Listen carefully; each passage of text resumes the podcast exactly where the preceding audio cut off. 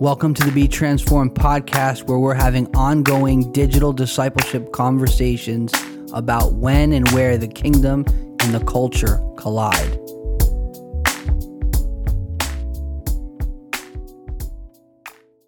Episode 39 Discipleship.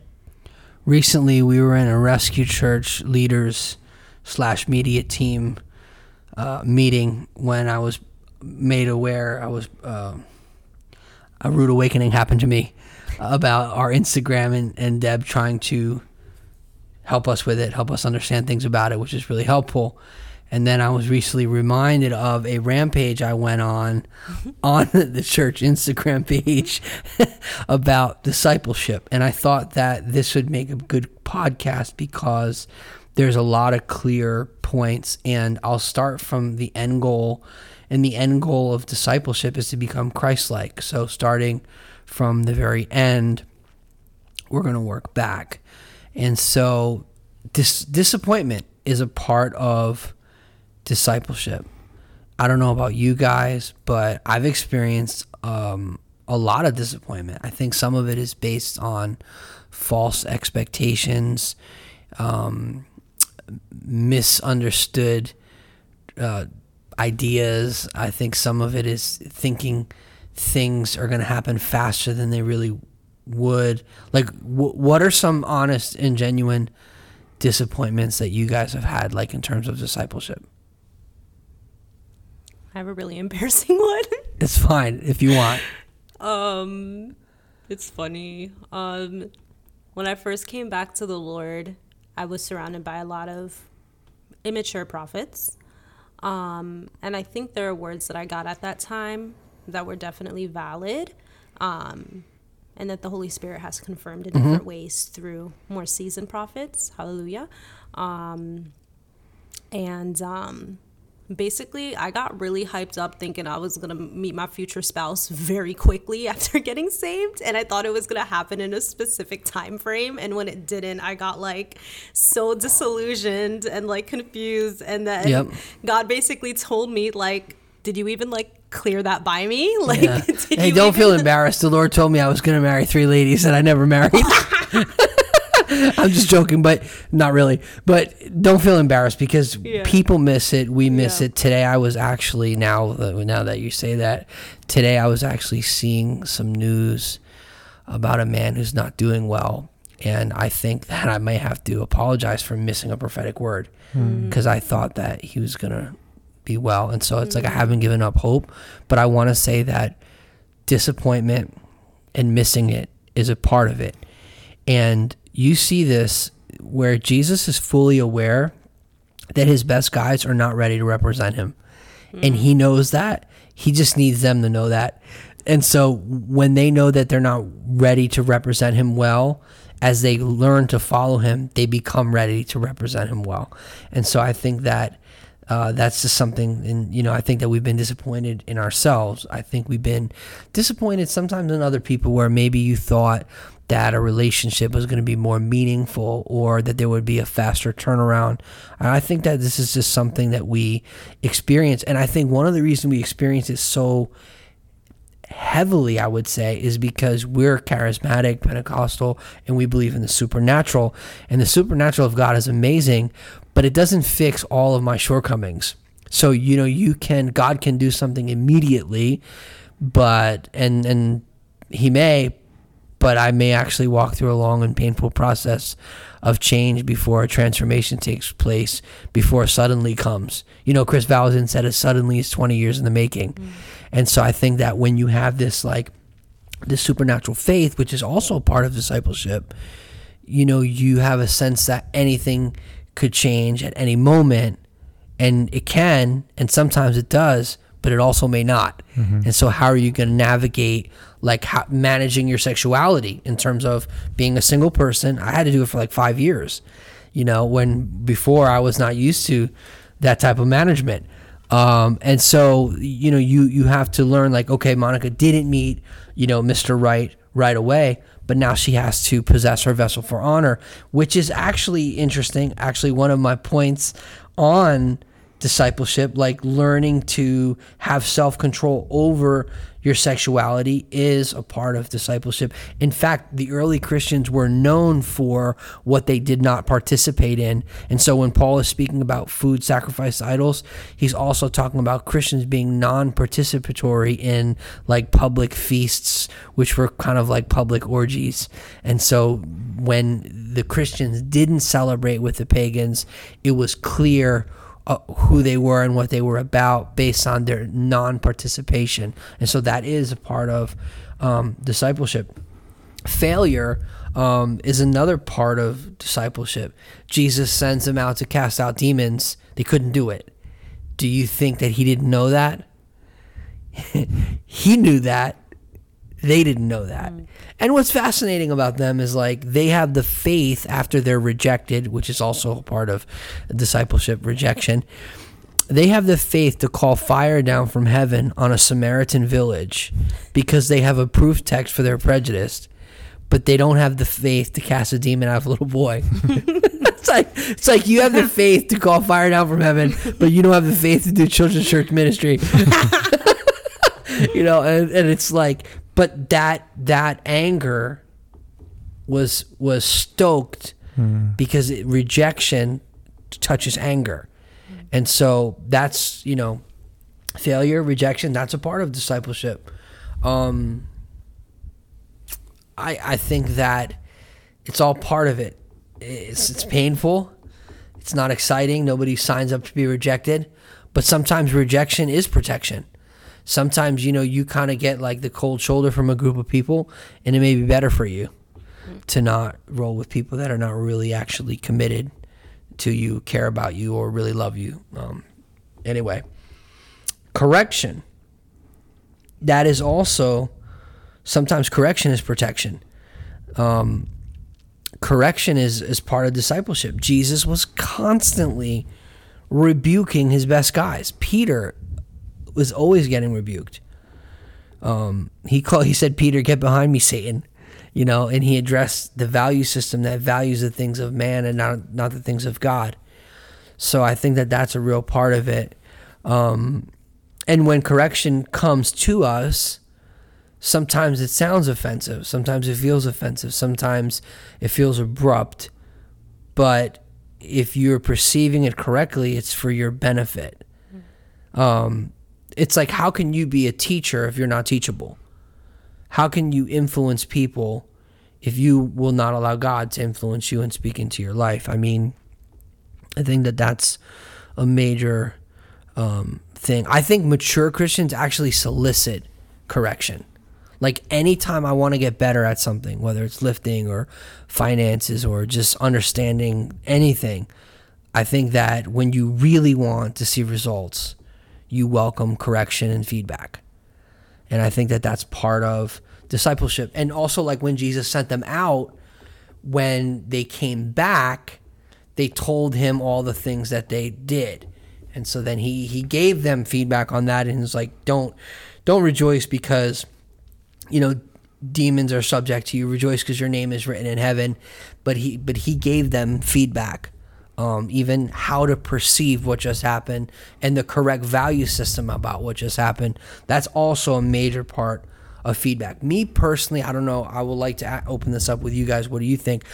I don't see making disciples in a biblical way any other way except advancing the gospel, preaching the gospel, and ministering to the sick and to the needy. Like, I don't see discipleship just happening on a podcast or discipleship just happening in a church service but i see that discipleship is made the disciples are made in the highway and byways mm-hmm. of real life when you're ministering to real people and real needs. Yeah. But me i don't i don't think you can make real disciples without a real gospel. So i don't think people can be really discipled in christ without the supernatural. Mm-hmm. what do you think? Yeah i mean because one way i look at discipleship is it's cultural assimilation, meaning we're getting assimilated into the culture of the kingdom of God. Boom. Mm. You know, and it's like we're letting go of what's in our culture. Not all of it. It's not saying our culture is bad, but whenever our culture is in conflict with the kingdom of God's culture, we're choosing God's culture. And like you said, the only way we could even see the active agent of the kingdom of God at work is through the gospel, engage with people, engage in preaching the word, engage with supernatural things. Because it's an unseen reality that's only shown when it's active in the field, out in the mission field. Yeah. Yeah. And I think that we have to have like with that, like having a balanced perspective on that. Like you have to have the faith for God to move right now, but you also have to walk. uh, You have to have the love and the patience to walk with people. Like if if if what you're believing you don't see right now. Like if I don't see you get out of a wheelchair, I'll still wheel you down the street and love on you. You, Right. you know what I'm trying to say? Like. I think that I, I learned something from Randy Clark. I thought it was really helpful. He's like, not everyone gets healed, but everyone gets loved. And so I think that we can't lose that faith for that immediate breakthrough, but we also have to have that love where we're willing to walk with people for a lifetime. Yeah. You know, and, and sometimes we don't understand why things don't happen, but like just because I don't, just because when I preach the gospel, everyone doesn't get saved doesn't mean I'm not going to preach the gospel. So it's the same thing with healing the sick. Like just because every single person doesn't get healed doesn't mean we're not going to heal the sick and preach the gospel. And I, and I think that we have to have just a deep resolution within us that this is this is God's work and we're partnering with him and we're leaving the results in his hands and and you know people will be like well you didn't have enough faith or you know you lack authority there's a bunch of different reasons as to why things don't happen. I'm not god. There are some valid reasons but there's also like in hebrews 11 these all died in faith not having received the promise. So there was no lack of faith. It was an issue of timing and season. Yeah. So i just feel like we don't need an explanation mm-hmm. like for everything but we definitely have to approach everyone with faith in love and i think that that's also a real part of discipleship. I also think having a christ-centered view of scripture is part of discipleship. Yeah. like jesus reinterpreted the scriptures after his resurrection through himself and um, you know, even in Jonah's story, Jonah being in, in the fish three days, he he brought that into who who he was and what he was doing. So having a Christ centered view of Scripture is a part of discipleship, but also that's the internal and as you read the Scripture, but as you see Scripture through, as you see reality through the lens of Scripture, developing a biblical worldview is also part of discipleship. Because if you don't develop a biblical worldview, how can you be doing the Lord's will and the Lord's work if you don't see things the Lord's way. Mm-hmm. I think Christians run into this many times with like government or sexuality where we don't see things through the lens of scripture, but we're seeing society through our own context and and and and our own pain and our own stories doesn't change what is true, what is right, what is good, what God intended, and what brings life. Yeah. So I think that that's um, something, and I also think that it's if you don't have a biblical understanding of government, it's very easy to vote for the wrong people or put too much hope in the wrong person. Like I, I saw that with with the with you know conservatives. I'm a conservative. I voted for Trump, but I feel like people are putting too much hope in one person, Yeah. and that seems weird to me. That doesn't seem healthy. The same way voting for the devil doesn't seem wise. So, so but my point is, I'm I'm filtering both of those um, mistakes that are culturally present within modern Christianity through the lens of Scripture. Yeah. Yeah. The things of the world is not our hope, even government. If anything, we're the answer to a lot of things. So we should be the influence towards government. Yeah. So even, you know, even in our two party political system, whether it's Democrat or Republican, I would love to have Christians on all, all ends of the spectrum. Just just to be be impactful in all areas, honestly. Yeah. Yeah. and and I think that you f- will find things that are uh, anomalies, such as uh, pro-life Democrats or Yeah. actually compassionate conservatives. I I, th- I think that those are both anomalies. They're not a lot, but I think that God always has people. The same way he had Daniel in Babylon and Joseph in Egypt and Moses in a little basket floating down the river, not knowing that the lady that's about to adopt him is the father of the person whose kingdom he's going to destroy. Um, you know, but anyhow, God, that's how, that's how it be sometimes. Um, learning to give and forgive is a part of discipleship hmm. because the world is like take, mines, hustle, grind, hmm. and revenge. Hmm. And the kingdom is like give and forgive. Jesus didn't say if you give, he said when you give, when you pray, when you fast, not if. When. Those are whens, not ifs. Mm-hmm. And and forgiving is a prerequisite to receiving forgiveness. Yeah. I think sometimes people are not really aware of that. I think sometimes people like the idea of Jesus more than Jesus and what Jesus actually taught. So the idea of Jesus is more um, marketable and palatable than what Jesus actually said. Yeah.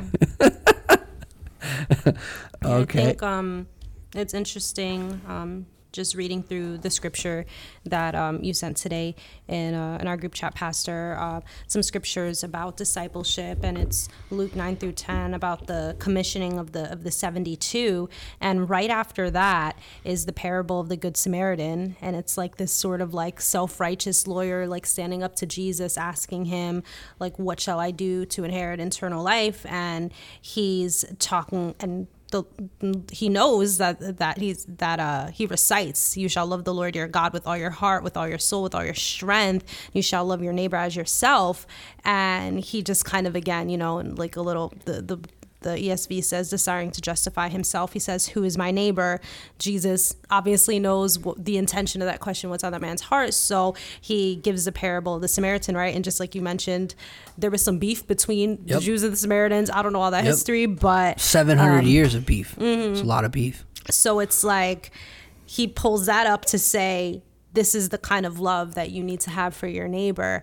Um, and i also think about um, i was watching a teaching by nt wright last night about um, basically peter kind of being reconciled with jesus um, after you know um, jesus came back um, in his you know um, just embodied Peter's person. Peter's breakfast. That's yeah, the the breakfast by the sea, um, and he's um and you know he's saying you know like to Jesus like I I love you you know I'm I'm so happy you're here whatever. And you know Jesus is like will you be um do you love me? And he's like and and and it's Awkward. this this and he asked him and Jesus asked him three questions to kind of mirror like the three times that Peter him. denied him right? And he's just like do you love me? And he was like yes I'm your friend and he's just like do you love me? And he's like yes I'm your friend and then he's just like well if you're my friend like will you feed my flock? And of course Peter doesn't even really understand what Yeah. that means at that point. He doesn't get it. but um but the way that um that Professor Wright was was teaching it was like this was just kind of Jesus showing how we need to handle relationships and that kind of reconciliation you know and, and Jesus really showing us how that forgiveness is, is key. I mean obviously Jesus being the, the Lamb of God in so many deep layers profound uh profound uh understanding of what forgiveness means through him. But in that very human way of like a friend betraying a friend you know it's Yep. like Yeah, it's real. yeah like it's some real stuff and it just goes to show like and one thing that i've learned throughout my own um, kind of even inner healing process um, has been um, how there are so many um, boundaries and walls that unforgiveness creates and that there were levels that I couldn't reach in my relationship with the Lord and hearing Him and seeing Him clearly that I couldn't get to um, when I had uh, pent up unforgiveness in my heart, whether it be through someone who hurt me, whether it be through my own self, was a big thing that I didn't even Yep. realize was a Self-bitterness. I was like, oh, that's the thing. Like I literally had that moment like in, in DK and Cena's living room, and I was Yeah, like, yeah, oh, yeah. self bitterness is a thing, and I was like, so I shouldn't be calling myself the B word every day. Like, oh, like Yeah, I remember me. when I discovered that. I'm like, whoa, we got a situation. I'm the situation. It's like not even the devil. It's like, man, it's me. Dang. I'm staring at the man in the mirror. Yeah, I lo- I love that nugget she dropped on there. You know, it's like, and people don't realize that that whole passage is really something. And to make it mm. more awkward, Jesus is like, "You love me more than the rest of these guys." Mm. it's like to the guy that just left him and you know sold him out, and then Classic. Jesus. But look at Jesus, like you know what? Actually, restoration is a part of discipleship, mm. forgiveness and restoration, because he easily could have been like, "Okay, you're forgiven." You're you're gonna be one of the twelve, but you're not gonna be like the chief guy. Mm-hmm. And he like restored him fully. And what's fascinating is he called him his old name three times. Hmm. And then he goes, he, he asks him, "Do you love me? Do you love me?" And they're then they're playing in Greek with words hmm. because it's it's it's uh, phileo, phileo, and then it's agape. So Jesus J- Jesus is messing Yeah. with Peter. I hate how we lose that in English. Yeah, I hate Eng- I hate English, even though it's the only thing I speak. but it's like it's not. It's Yeah, such it's a powerful. yeah. It's really anyway. So that's such a. But yeah, you know, you, Monica brought up Luke uh, Mm-hmm. nine and Matthew ten. Those are also really important discipleship passages because Jesus tells them where to go, where not to go, what to take, how to operate, how to move. He tells them to do things that are impossible Mm-hmm. Learning to do impossible things is part of discipleship. He hmm. tells them to heal the sick. He doesn't say pray for the sick. He tells them don't go to you know anyone except the lost sheep of the house of Israel. So he gives them really specific parameters, and this is something that people miss. But actually, learning to follow instructions is actually a really important part of discipleship. And you see this in life when you're an apprentice to a plumber or to an electrician. Like, if you don't follow instructions really specifically, mm-hmm. you could have a really big problem. Mm. And and I think that that's something that is important. One of the things I've taught about discipleship that it's a four-part process: correction, what not to do, instruction, what to do, encouragement, you can do it, and opportunity, go and do it. And so you see that with Jesus, you see that with the disciples.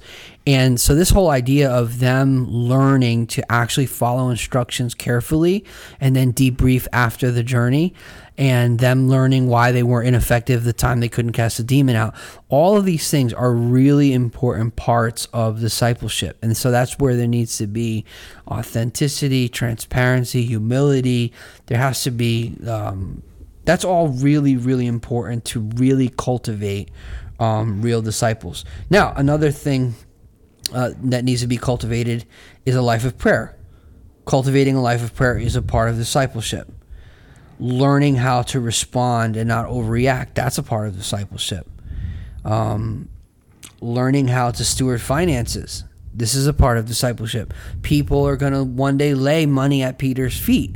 Like they have to learn how to delegate authority so that you know the widows the greek widows can be fed because there was a little bit of an ethnic issue going on you know and the apostles had to appoint people to do that because as N.T. Wright says that the central task of apostolic ministry is the word of God and prayer. So the apostles were not going to be you know doing the food pantry, which is not bad. It's not like they're better than that. It's just that there was deacons, there was men that were full of the Holy Spirit, full of wisdom and faith like Stephen, the church's first martyr. So he was a powerful guy. It wasn't like these are the losers. It was just that the the main guys were not going to do that, but they had to delegate that. So delegating whether it's finances or authority, it's all a part of stewardship. And I think that that's something that is really important as it relates to uh, becoming a disciple, making disciples. Recently, I've been talking to a young guy about just real practical stuff. He just planted a church, and I'm just talking to him about stuff I really wish I would have known eight years ago. Because if I would have known that eight years ago, I would have been ahead of where I am today. And so I'm trying to save him pain uh, by giving him some input. So anyway, um, learning to steward, like I said, that's a part of discipleship. Stewarding your own body, stewarding your thought life. When we think of stewardship, it's not just money. Um, any thought that you don't take captive will eventually take you captive. So you have to take thoughts captive and make them obedient to Christ because the goal is to become Christ-like. Here's another one that doesn't get talked about a lot, but I think is very important, especially for people who are not in vocational ministry. And if you're in vocational ministry, you will not last if you don't have a strong work ethic. So, developing a strong work ethic in terms of what you're doing is unto the Lord and doing it in the name of Jesus, like you're doing it for Jesus, is really a big thing. The same way when you're working in the marketplace, you're not actually working for your boss, but you're actually working for the Lord. I think that that's a really, really big thing to think about because it's like, how can I represent Jesus well if I'm not even doing my job well? Mm-hmm.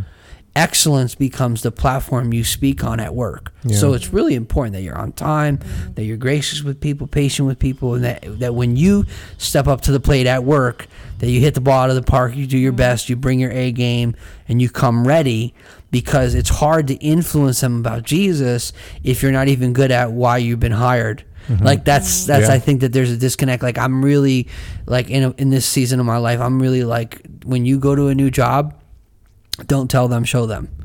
Show and tell. Like show them Jesus and tell them why you you behave and interact that way, not just tell people Jesus, Jesus, Jesus. Show them Jesus. Yeah. Um Paul was even admonishing the church in Thessalonians about that Yes. because yes. some of them were just trying to freeload in, Lazy. in the kingdom. Yeah.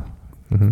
reminds me of something that uh, Prophet Abner says. He said, uh, "Oh, someone talking about someone praying, praying, praying for breakthrough, and Lord, I want blessing on this in my life." And he was like, "Well, the first thing you need to do is go repent to your boss for being late every day for the past five years." And the whole crowd is just like, oh, Yeah.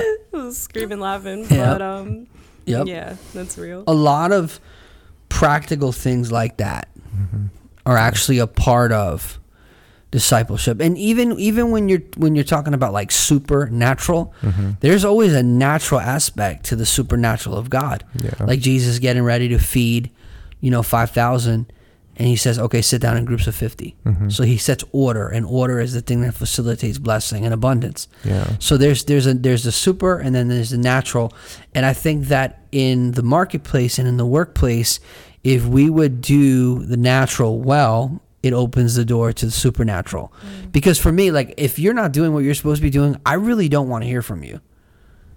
I know that sounds messed up, but that's just how I feel. Like if someone is not on task and on point, mm-hmm. why would I want their input about anything else if they're not even able to do what they're paid to do well? Yeah.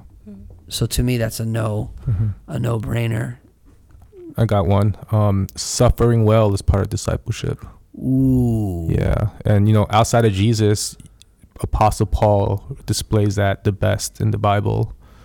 You know, through his letters. I mean, he went. Apostle Paul went through it. If you follow his life through his letters and Acts, and you know, I've been reading Second Corinthians, and he opens up Second Corinthians, and you could tell he really went through it. Like he's dejected, he's disappointed, he's hurt, he's been imprisoned, stoned, betrayed by his church members and whatnot. But one, but one thing he says in uh Second Corinthians uh, chapter one, starting with verse eight, he goes, "For we did not want you to be unaware, brothers, of the affliction we have experienced in Asia, for we were so utterly burdened beyond our strength that we despaired of life itself. yes, Indeed, we felt that we had received a sentence of death. That's that's Yes. the type of despair he's in. But he goes, but that was to make us rely not on ourselves, but on the God who raises the dead. So even Yeah. in the suffering, he's finding the gem where it's like it's to rely on God. Yeah, Yeah, God's not the author of our suffering, but He uses it all. he uses it. yeah, I, when you started talking, I was like, I hope he reads that verse. Really? And you did. Wow. I'm like, that's awesome. There's another one that Jesus said too, on the same trend of thought. My soul is exceedingly sorrowful, even unto death, mm. which is a similar idea. Paul had the de- sentence of death in himself. Like he's like, w- you know, we're, we're he he was like to die is, is Christ. You know, to die Yeah. is gain. To live is Christ. Mm-hmm. And so he was a dead man, and he was actually, and and I understand. Like he he's he was so done that he's like, I'd rather die. And then later on, one of his other letters, he's like, I'm here for you guys. so so it's like, tell us what you really think, Paul. Mm. But you know, he also you know mentioned his suffering, which was great, mm-hmm. incredible. Stoned, shipwrecked, betrayed, false brethren, countrymen betrayed him. He got abandoned by every church except uh, the the Ph- Philippians. When he was in prison, they were the only church that stood with him in persecution. and He was probably the happiest guy. He was happy. No one wrote about hope or joy in the New Testament more than him. Yeah, And he was in some of the most insane situations. And he he defines his situations as a temporary light affliction. yeah, You know, and he sees things through. This is what happens when God deals with a man. He sees the, the, the brightness of Jesus' face shuts down his retinas for three days, and he says, We see through a glass dimly. yeah, We live in a generation of people that are calling vision, you know, vain imaginations vision. Hmm. And here this guy sees Jesus and he goes, We see through the glass dimly. yeah, You know, like the level of humility. And that see, that's how you know that God has dealt with a man. yeah. They they do all things well. Mm-hmm. They can abase, they can abound, they can suffer well. They show up because God is with them and they keep going. And and that was that was what his life was. I mean, the guy gets stoned outside of a city, left for dead, stands back up and marches into the city he was stoned in front of. I mean, it's insane. Like, you know, like, Yeah, you can't touch a man who's already dead in Christ. yeah, Mm. yeah. Yeah. Yeah, I, um, I took like a, a while to go through Acts. I think I was reading through it for about six weeks, and Yep. it was just blowing my mind. Like, and every time I would just read a couple chapters, I would just like put my phone down and just like start crying in my pillow. like literally, I was just like, whoa. Yeah. And um, I think at one point I can't even remember. It was like one of Paul's beatings, and he just like gets like stoned and beat up by a whole group of like angry Jews or something, and like he just turns around and just starts like preaching like to them. Like he literally like I think he had just got out of prison or something, but he literally just like got beat and then just starts like testifying like so powerfully like right after that. And I'm like really just trying to like Yeah. imagine the scene in my head, and I'm just like imagine like his clothes just hanging off like his like Blood. like half broken body. Like he's literally got like beat up, and then he just mm. goes back up onto his soapbox and uh, just continues like Yeah. to testify. Like It's and- insane. He's like beat in prison. He's been s- s- chained to somebody, Yeah. and at midnight he decides to have a worship service. it's like you know, like,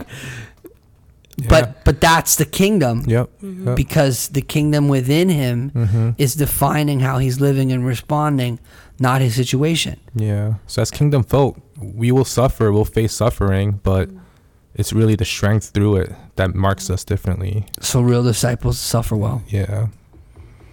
And you know what? You don't suffer in your own strength. You suffer with the grace of the Lord. Amen. So whether you're abasing or abounding, we speak blessing over you to be faithful to the Lord in every season because he's been faithful to you. Amen. In Jesus' name. Thanks for listening. Adam Levecki here. On behalf of DK Kim and I, we want to thank you for listening to the Be Transformed podcast. If you have found this helpful, please subscribe, share, and review the podcast. Thanks again for listening to Be Transformed.